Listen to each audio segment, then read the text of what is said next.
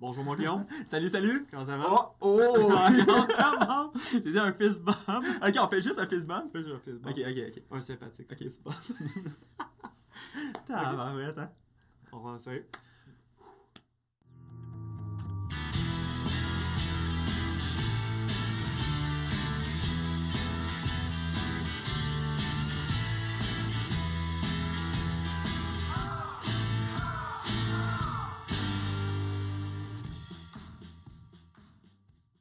Merci d'accepter de venir à notre podcast aujourd'hui. Ben, merci de m'avoir invité. Donc, aujourd'hui, tu nous parles de vidéos dans le contexte des entreprises. Oui, en fait, euh, ben, je trouve que c'est quand même un sujet qui est assez important parce que puisqu'on travaille dans une agence, on a quand même beaucoup de clients qui, en ce moment, nous posent la question est-ce qu'on devrait commencer à faire des vidéos? Euh, Est-ce que ça vaut la peine? Puisqu'on sait que c'est quand même assez dispendieux euh, comme mode de communication comparativement à des photos ou simplement des textes que les gens vont publier sur LinkedIn. Donc, ben, je suis ici aujourd'hui pour pouvoir vous expliquer un peu plus c'est quoi les grandes tendances en vidéo pour 2020, euh, les grandes stratégies, puis surtout pourquoi est-ce que les vidéos sont autant populaires en ce moment. Parce que, je sais pas si tu l'as remarqué, mais Ben oui, les vidéos, maintenant, tout le monde veut que des vidéos, les blogs, les, ça commence à être, ah, mais un blog, on veut une vidéo aussi, ou un du contenu audio et tout ça. Fait que là, les entreprises, de plus en plus, ils s'adaptent à ces changements-là. ouais. Puis je sais pas si tu l'as remarqué en fait, mais si par exemple on prend simplement ton feed Facebook, Mhm. On remarque qu'en ce moment il y a quand même une grande tendance pour les vidéos ou même les gifs animés, tout ce qui va vraiment bouger.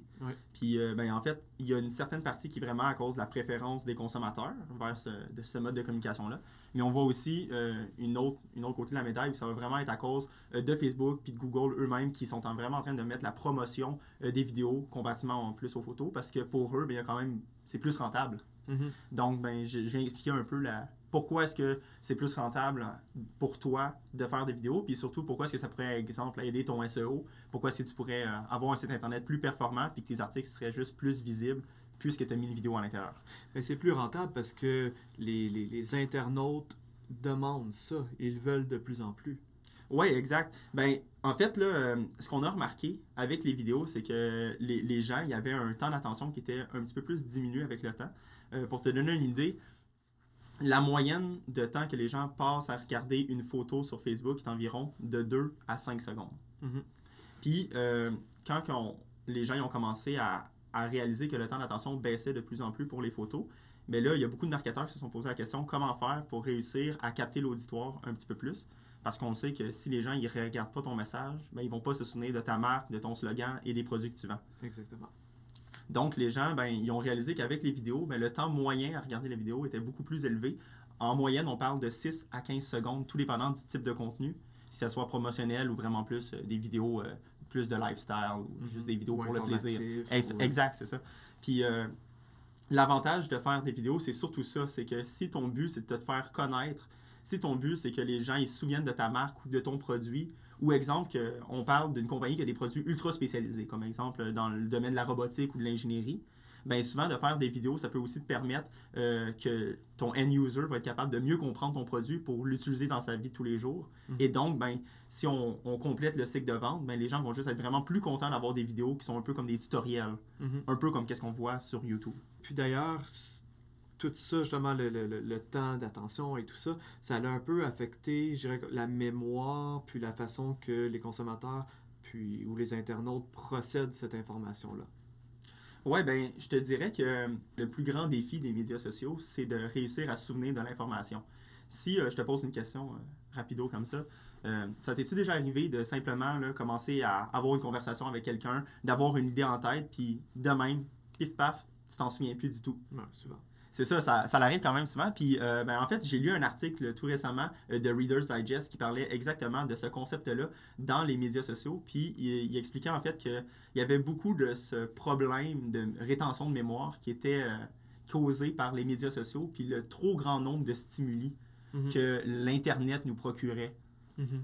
Puis euh, le, le problème, en fait, euh, qui est lié avec ça pour les marketeurs puis pour les entreprises, c'est que les gens, ils vont commencer à scroller de plus en plus vite parce qu'il y a une tonne d'informations qui est disponible sur les médias sociaux. Carrément infini. Ah oui, c'est fou. Là, si on, on regarde Facebook, là, on dit que ta publication, trois minutes après l'avoir publiée, est déjà trop loin dans le fil d'actualité pour que quelqu'un puisse juste l'avoir de manière organique. Il va devoir soit, soit chercher ton nom ou avoir, exemple, un de ses amis qui a liké pour qu'il remonte en haut. Mais à la base, en trois minutes, la publication est déjà ensevelie par la tonne de publicité, de publications de tes amis ou même les autres marques que tu suis.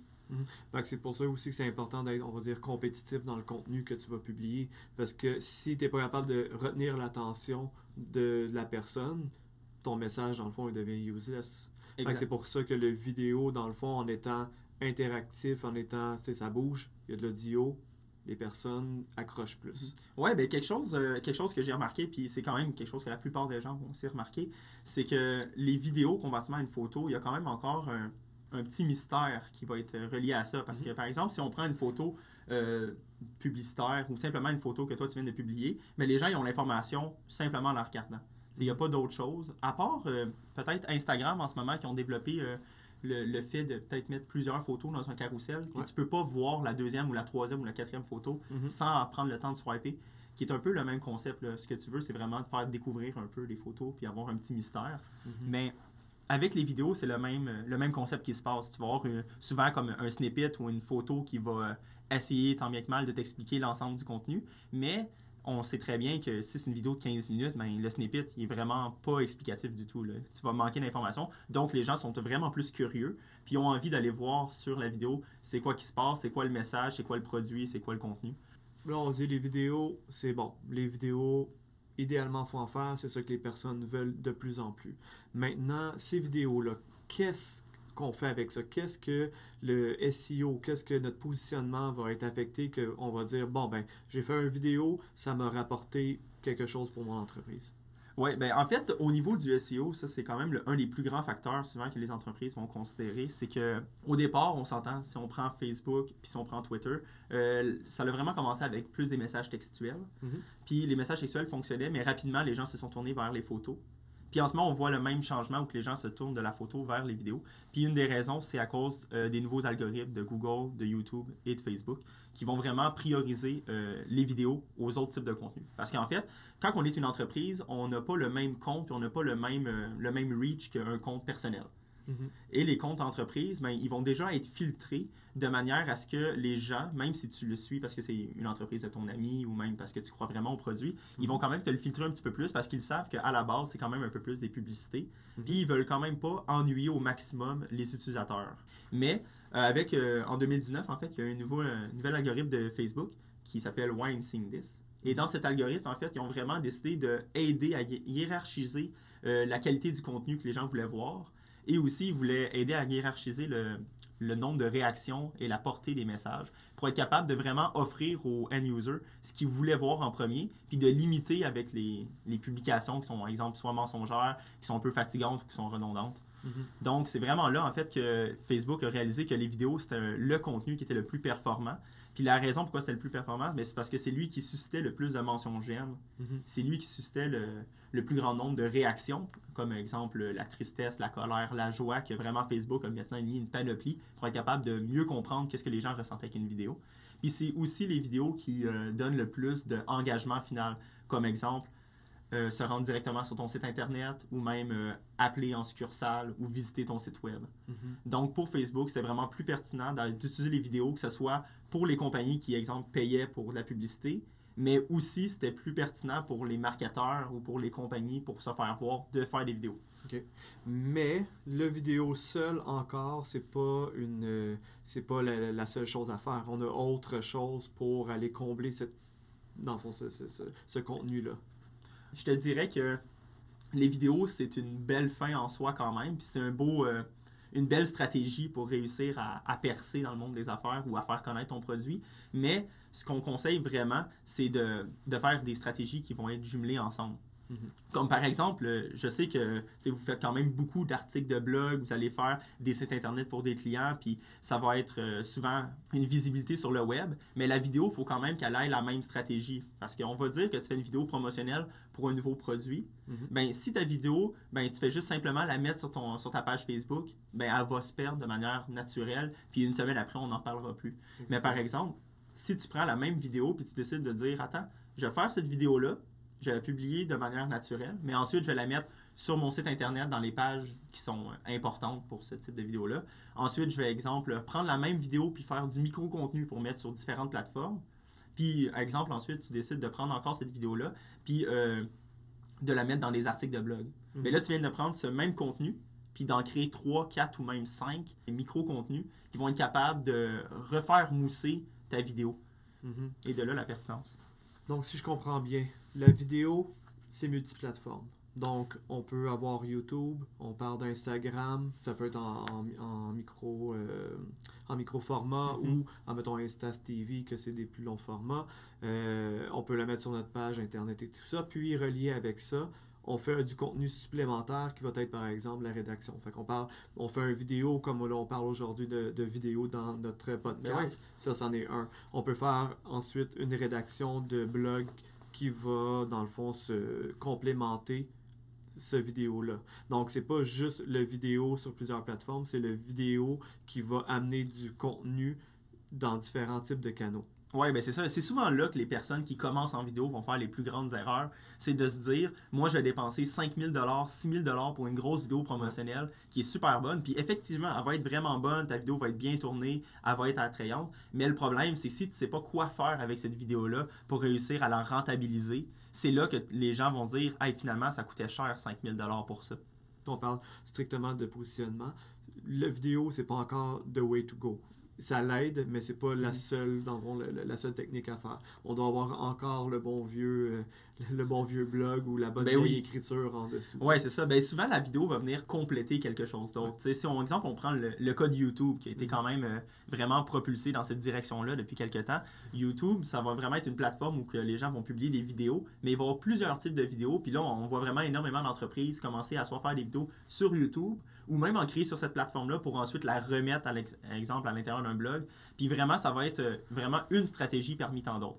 Par exemple, si tu décides d'avoir une, euh, une vidéo tutoriel, puis que tu veux la mettre sur YouTube, mais tu veux aussi la mettre sur ton site internet, ben l'avantage de faire une vidéo pour ces plateformes-là, c'est que si ta vidéo sur YouTube performe vraiment bien, mais ton site internet n'a pas de visibilité, Mhm. ben juste le fait d'avoir créé une vidéo YouTube qui performe bien, ben YouTube c'est un moteur de recherche, on s'entend. Donc ça va aider l'une ou l'autre de tes plateformes à grimper au même niveau. Fait que c'est ça l'avantage. Quelqu'un qui décide de devenir YouTuber ou même de faire énormément de vidéos, puis là, il y a comme euh, en moyenne 15 000 à 30 000 vues. Mhm. Ben, après, si tu décides de prendre la même vidéo puis de la remettre dans ton article de blog ou sur ton site internet, ben, automatiquement, la page qui va avoir cette vidéo-là va devenir très, très, très populaire simplement parce que tu as décidé de prendre le trafic d'un site vers l'autre. OK. Fait que les deux, dans le fond, sont presque codépendants. Puis quand un augmente, l'autre va avoir tendance aussi Exact. à augmenter. Depuis que YouTube et Google, c'est ben, c'est les mêmes propriétaires, on s'entend que Ah, ça, ils s'influencent énormément. Puis c'est ça la beauté de la chose pour quelqu'un, c'est que si tu, tu sais bien où mettre euh, ton temps, ben, tu es capable de prendre ta vidéo puis que ta vidéo va performer un peu pour toi sur différents, différentes plateformes. Mhm. Puis on parlait entre autres euh, avec Gary Vee, Vaynerchuk, puis Neil Ouais, ouais. Patel aussi qui faisait carrément ça. Surtout Neil Patel a fait un chiffre assez, euh, assez Ouais. important dans faisait quasiment juste du blog, puis là maintenant, euh, c'est rendu plus proche d'un YouTuber que, Ouais. euh, que- qu'un qu'un rédacteur. Ouais. Ben, ben pour ceux à la maison en fait qui connaissent pas euh, Neil Patel, euh, je vous conseille d'aller le, le voir sur YouTube. C'est vraiment un marketeur qui est formidable. En ce moment, ben si on regarde ses, de- ses derniers contenus, c'est quasiment 80% des vidéos sur YouTube pour alimenter son site internet, puis 20% articles de blog et rédaction. Donc vraiment, il est en train de faire un grand changement vers les vidéos. Puis il explique en fait dedans euh, ses dernières stratégies, c'est vraiment une question de positionnement, une question de trafic. Puis on s'entend que ben, si l'ensemble des consommateurs désirent voir des vidéos, ben, en tant que marketeur, tu devrais lui donner des vidéos. Ouais, parce que dans le fond, le but ultime, c'est de donner ce que le consommateur, le public veulent. Exact. Justement, je pense que tu avais aussi, euh, parlant de ça, tu avais sorti une petite stat euh, qui était vraiment intéressante par rapport à euh, comment les entrepreneurs et les entreprises voyaient euh, l'utilité de la vidéo. Oui, ben en fait, ça, c'est quand même vraiment intéressant. Là. Euh, justement, on a remarqué hein, que en 2015, Ouais. 78% des marketeurs considéraient les vidéos comme étant importantes dans leur stratégie marketing. Puis si on réalise euh, en ce moment la même étude, ben c'est 92% des marketeurs qui disent que les vidéos sont importantes ou En même seulement primordiales. 5 ans. là. Ouais, vraiment. vraiment rapide. Oui, ben en ce moment, on voit vraiment là, que les plateformes comme euh, YouTube, mais même en ce moment, on voit TikTok apparaître. Mhm. Mais il y a énormément de plateformes qui vont vraiment se baser presque exclu- exclusivement sur les vidéos. Puis ça, ça va vraiment influencer qu'est-ce que les marketeurs vont faire, puis qu'est-ce qui réussit encore à leur apporter du contenu. Puis ce qui est super intéressant, c'est que euh, durant les mêmes années, fait que 2015 à 2020, en 2015, c'était seulement 33% des marketeurs qui disaient que les vidéos étaient rentables. Mhm. Puis en ce moment, ben, en 2020, c'est euh, c'est 88% des 88. marketeurs qui disent que c'est devenu rentable de faire des vidéos pour eux. Donc, on voit vraiment un grand changement. Et les gens, ben, en ce moment, ils sont capables de mieux exploiter les vidéos. Puis, ils sont capables de faire du ROI aussi avec. C'est vraiment la- le gros défi. Mhm. Puis, en fait, ben, j'ai envie en, en ce moment de t'apporter le- un petit point là, pour te dire euh, les choses qui sont populaires dans les vidéos. Puis, surtout pour vous à la maison, lorsque vous voulez faire, euh, lorsque vous voulez faire vos premières vidéos, ou même si vous hésitez à vous lancer euh, dans la réalisation, ben, il y a quand même des, des choses à faire, des choses à ne pas faire. Puis en fait, j'ai je t'ai fait une petite liste qui était justement, Ah euh, ouais, une petite liste sur les, euh, sur les choses qui fonctionnent en vidéo, puis surtout les grandes tendances de 2020 qu'on risque de voir apparaître sur nos écrans, que ce soit pour Facebook, mais aussi pour YouTube. là. Ok, donc, euh, lance-moi ça. Ouais. J'écoute. Je suis tout oui. Bon, mais la- ben, écoute, la première chose qui, euh, qui fonctionne énormément euh, dans les vidéos, ça va être des vidéos qui vont être vraiment plus courtes. Ouais. On le voit en ce Ça, moment. C'est partout Ah, le c'est fou, là. micro-contenu, le TikTok, c'est, c'est, on est devenus tous euh, un peu TDAH, on a besoin de contenu non-stop, rapide, euh, direct Ouais. au point. Ben, c'est c'est surtout ça qu'on a remarqué, c'est que les gens, ben, ils, ils ont de moins en moins de temps à accorder euh, aux réseaux sociaux ou même aux plateformes web en général. Mais les gens, ils vont y aller dans des, des- des laps de temps sont un petit peu plus courts. Donc, ce Mhm. que les gens vont faire souvent, c'est qu'ils vont prendre leur téléphone, ils vont scroller environ une, deux minutes, ils vont regarder ce qui était là sur le moment, puis ensuite, ben, ils sont un peu tannés, ils le referment, ils le remettent dans leur poche. Cinq minutes après, ils vont recommencer encore. Donc, ce, ce cycle-là fait vraiment euh, favorise le micro-contenu, où est-ce que pour les gens, c'est beaucoup plus rapide d'avoir de l'infor- de l'information, mais aussi du divertissement. là. Mhm. Sais, On le voit avec TikTok, on va le voir aussi avec Facebook, qui se lance beaucoup aussi dans le micro-contenu, dans les GIFs ou même dans les, les vidéos de 5 à 10 secondes. Stories, euh, Exact, mais c'est ça, même aussi les stories. Là. C'est du micro-contenu. Ouais. Puis c'est ça, on- là en ce moment, déjà là, les gens sont en train de plus l'expérimenter, mais sont en train surtout de perfectionner le micro-contenu.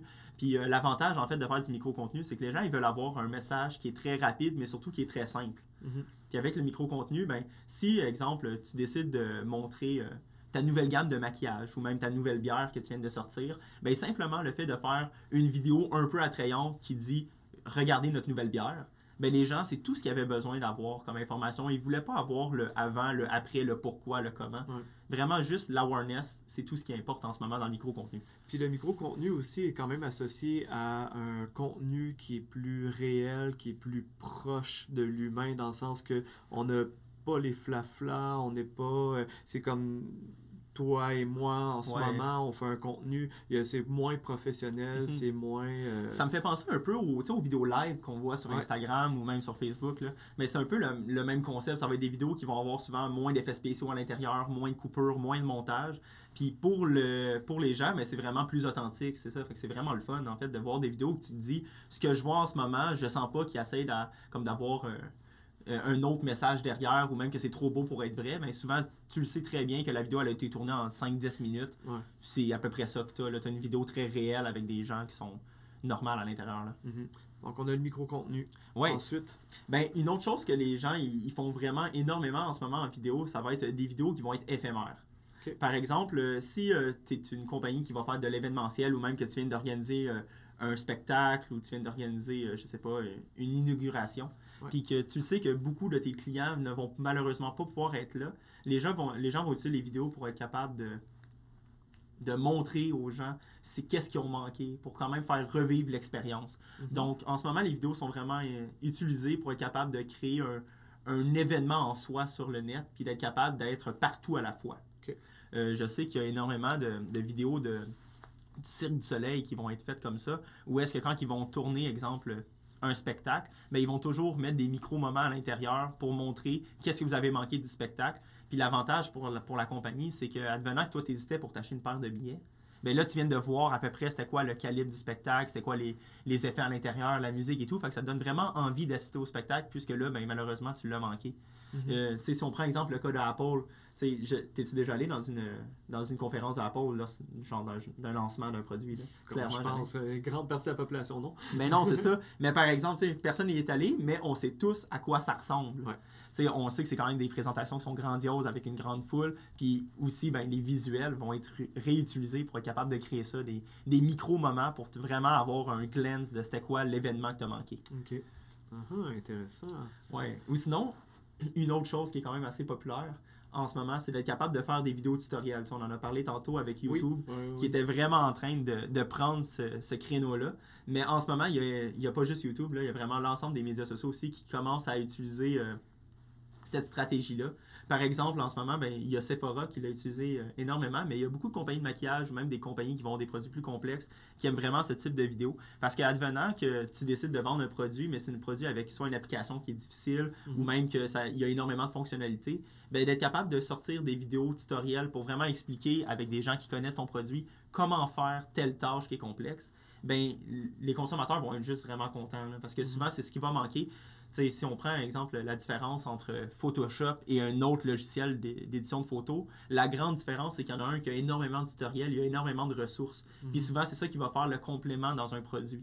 Fait que si tu vas rechercher sur YouTube après pour savoir comment ça fonctionne, déjà là, tu vas avoir tellement de, de tutoriels dans le fond Photoshop que tu quasiment pas le choix de t'orienter vers ça. Non, c'est ça, ça donne vraiment envie pour la personne qui se lance dans, exemple, un nouveau produit ou qui hésite souvent, que ce soit au niveau du prix ou que ce soit au niveau justement de la complexité. Souvent, ça va être des gros, gros freins à l'achat. Donc, avoir des vidéos qui sont tutoriels ou des vidéos qui vont euh, expliquer la base de ton produit, ben, ça va vraiment être vraiment, vraiment le fun pour le client. Ouais, puis on voit aussi euh, une augmentation de la popularité des euh, vidéos DIY, parfois un peu à, à la, la- je dirais à la nécessité euh, relative. Là. Je sais pas si tu as vu un peu. euh, non, j'ai pas vu ça. Il y a les 5 Minute Craft. Ah, ouais, Ils sont ouais. vraiment populaires de ce temps-ci. En tout Ouais. cas, moi, j'en vois passer vraiment souvent. Ah, il y en a, y en a une C'est pas de ça. hein. très pertinent parfois, mais c'est très populaire sur euh, YouTube, sur Facebook. Je les vois passer, puis c'est souvent des plus de centaines de millions de vues. Fait que Mhm. je me dis, il y a quand même un marché qui demande ce type de, de, de vidéos-là, ce type d'informations-là, ce type de divertissement-là. Mais tu vois, moi, ce que je trouve intéressant de comme 5 Minute Craft ou toutes les compagnies qui vont faire du micro-contenu un peu comme ça, c'est qu'on dirait qu'ils ont pris un ensemble de stratégies pour les, les mettre ensemble Ouais. et de faire vraiment un tout qui va être une vidéo assez courte. Parce que en ce moment, c'est ça, on voit vraiment que les gens ils ont moins de temps accordé aux vidéos, la mémorisation est quand même complexe, puis aussi que le micro-contenu ou même les tutoriels sont assez populaires. Puis là, tu réunis tout ça dans Ouais. un style de vidéo. Puis ça va être des vidéos où est-ce que tu vas avoir de l'inspiration à l'intérieur, tu vas avoir un message très clair en moins de, moins de 5 minutes la plupart du temps. Puis souvent, ben, le but de ce type de vidéo-là, c'est de, de- de t'inspirer, de te Mhm. donner, exemple, une nouvelle recette ou même de te donner envie de, de faire quelque chose d'autre. Donc, c'est vraiment des vidéos qui réussissent à très bien cerner qu'est-ce que l'auditoire veut voir. Oui, parce que aussi, ces types de vidéos-là, c'est un espèce de, de ramassis de micro-contenu, parce Ah, que c'est 5 minutes craft, mais c'est pas un c'est pas un DIY de 5 minutes, c'est quasiment euh, 30. Tu sais, Ouais, ouais. Ça dure quelques secondes chaque. C'est vraiment ultra simple, ultra rapide, ultra. Ben, tu fais ci, tu fais ça, tu rentres ça. Puis et voilà, c'est fait. On en passe à un autre. Fait que c'est tac, tac, tac, c'est non-stop. C'est on garde ton attention, puis on. On t'ennuie pas avec les détails, on va te chercher comme go, go, go, on veut retenir ton attention, on veut retenir du temps de, de visionnement. Ouais, mais en ce moment aux États-Unis, on voit quand même énormément de channels qui vont devenir euh, vraiment très très bons en micro-contenu, puis sont capables de bien l'exploiter. Si on prend exemple aussi le cas de Tasty, qui est assez populaire en Ouais. ce moment dans le, le domaine culinaire, mais ça va être des vidéos qu'eux, ils vont vraiment utiliser euh, vraiment bien le micro-contenu, mais à la base, ce qu'ils vont faire, qui est super intéressant, ils vont faire des vidéos un peu plus longues, des vidéos tutoriels de 5 à 10 minutes, 12 minutes, puis ensuite, ils vont être capables de la recouper avec leur meilleur shot pour faire l'équivalent, mais en 2-3 minutes pour ça. Facebook, puis ensuite l'équivalent, mais en 20 secondes pour TikTok ou des choses comme ça.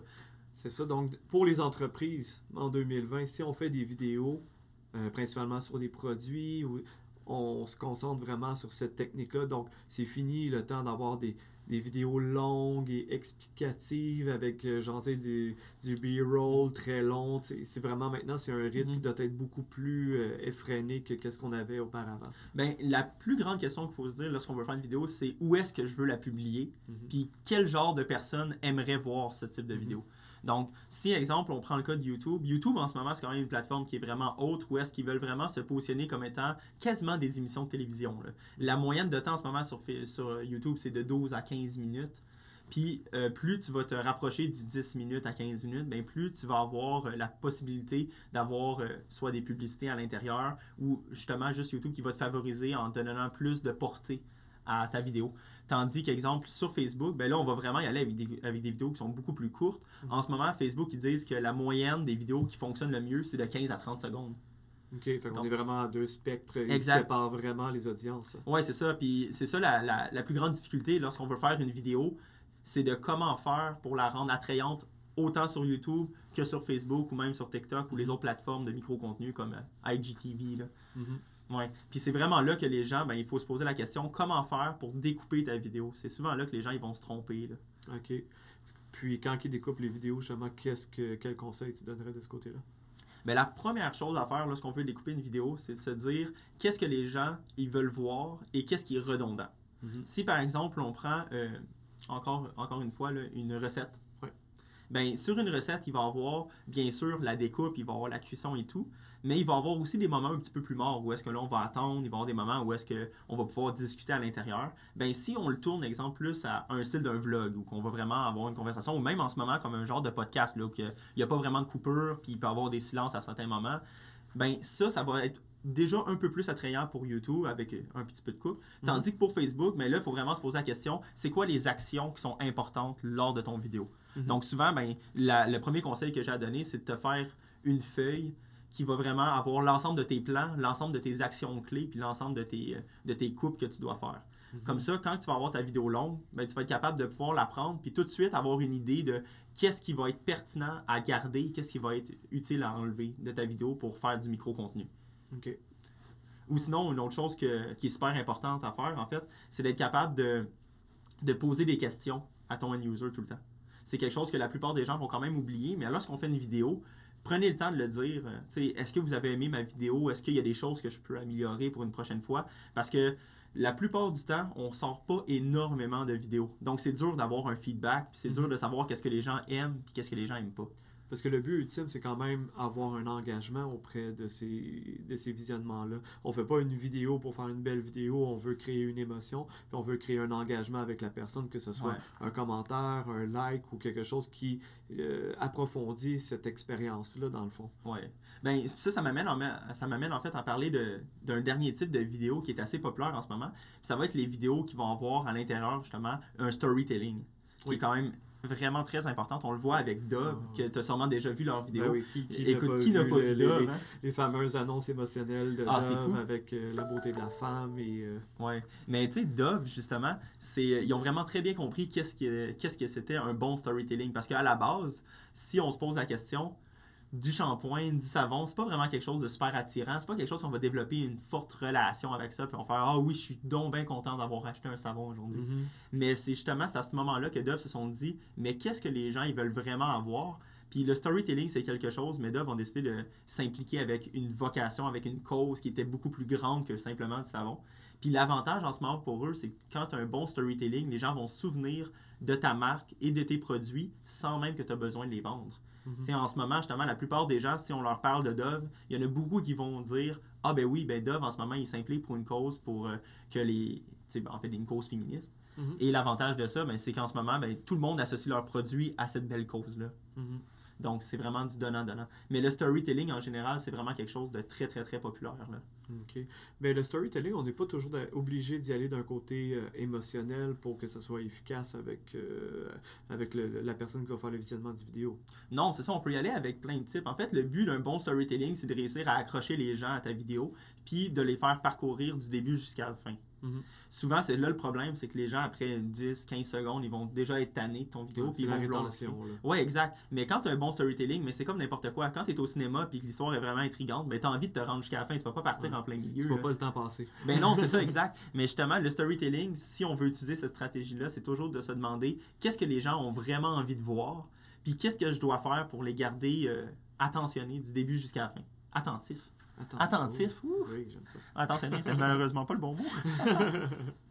oui, mais c'est vraiment ça. Fait, on en voit énormément des vidéos, par exemple, même des restaurants qui vont utiliser cette stratégie-là pour faire euh, une vidéo qui va être le début de la, de la confection d'un re- d'un repas jusqu'à la fin. Mhm. Comme ça, du début jusqu'à la fin, au moins, ben, il y a quand même une continuité logique dans la vidéo qui donne envie d'écouter le début jusqu'à la fin.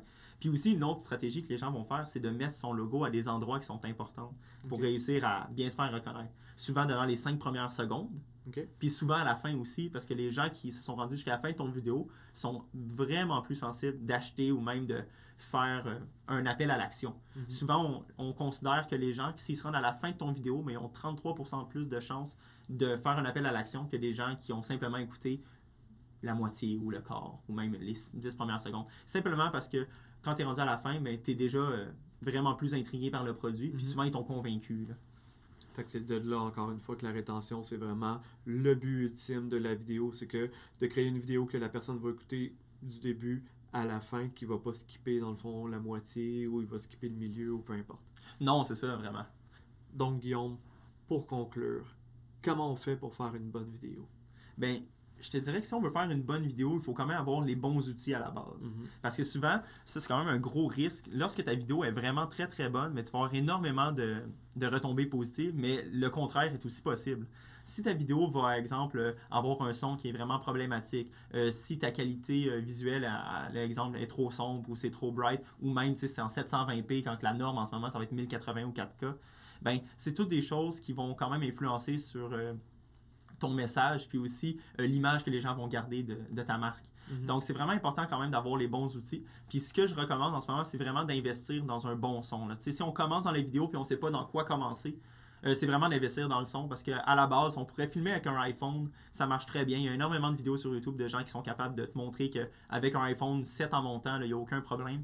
Mais par exemple, si ton son, il y a vraiment un gros problème, si on entend un gros bruit ou même de l'écho, c'est vraiment là que les gens ils vont trouver ça euh, le- le plus gros problème. Mhm. Aussi, les, les autres choses que je conseille, c'est d'avoir un, un bon logiciel de montage ou vraiment de faire des coupes. Parce que c'est quand même niaiseux, là, mais juste d'avoir des, des petits moments qui sont, exemple, un petit peu trop longs, quelqu'un qui a toussé, des bruits en arrière, ça va quand même influencer justement sur euh, la qualité de ta vidéo puis comment les gens ils vont l'apercevoir. Puis on n'est pas non plus obligé de payer pour avoir un logiciel de montage. Non. Mais en fait, euh, pour les gens qui ne le savent pas, je vous le dis tout de suite, là, allez euh, downloader DaVinci Resolve, qui est un logiciel de montage gratuit.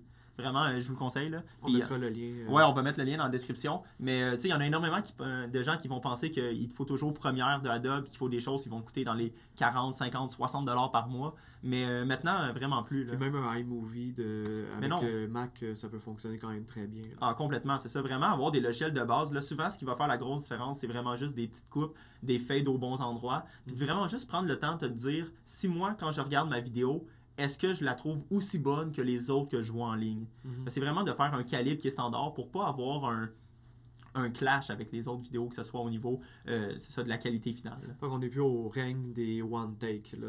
On, on prend le temps de couper, on prend le temps de, de faire un certain montage. Pas besoin d'être très complexe, pas besoin d'avoir, euh, comme tu dis, Non. avoir des gros fades, des transitions, puis tout ça, mais ça peut être quand même juste, juste pour dire que ta vidéo a l'air légèrement plus professionnelle. Ouais, complètement, mais c'est exactement ça. tu sais, on- en ce moment, on est de moins en moins avec des vidéos avec des gros effets spéciaux, où ça va être des gros montages, des explosions. Tu sais, on le voyait plus dans le temps, Mhm. mais en ce moment, ce que les gens veulent avoir, c'est de la sobriété. Puis ce qu'ils veulent avoir, c'est un message qui est ultra clair. Donc, si tu prends vraiment ton temps pour faire ta vidéo, puis au lieu de le mettre dans des effets spéciaux ou euh, des introductions vraiment trop intenses, prends juste le temps de, de te faire une vidéo qui va être beaucoup plus claire, euh, beaucoup plus sensée, puis axée sur un message que les gens veulent vraiment entendre. Puis là, en ce moment, tu as toutes les recettes du succès.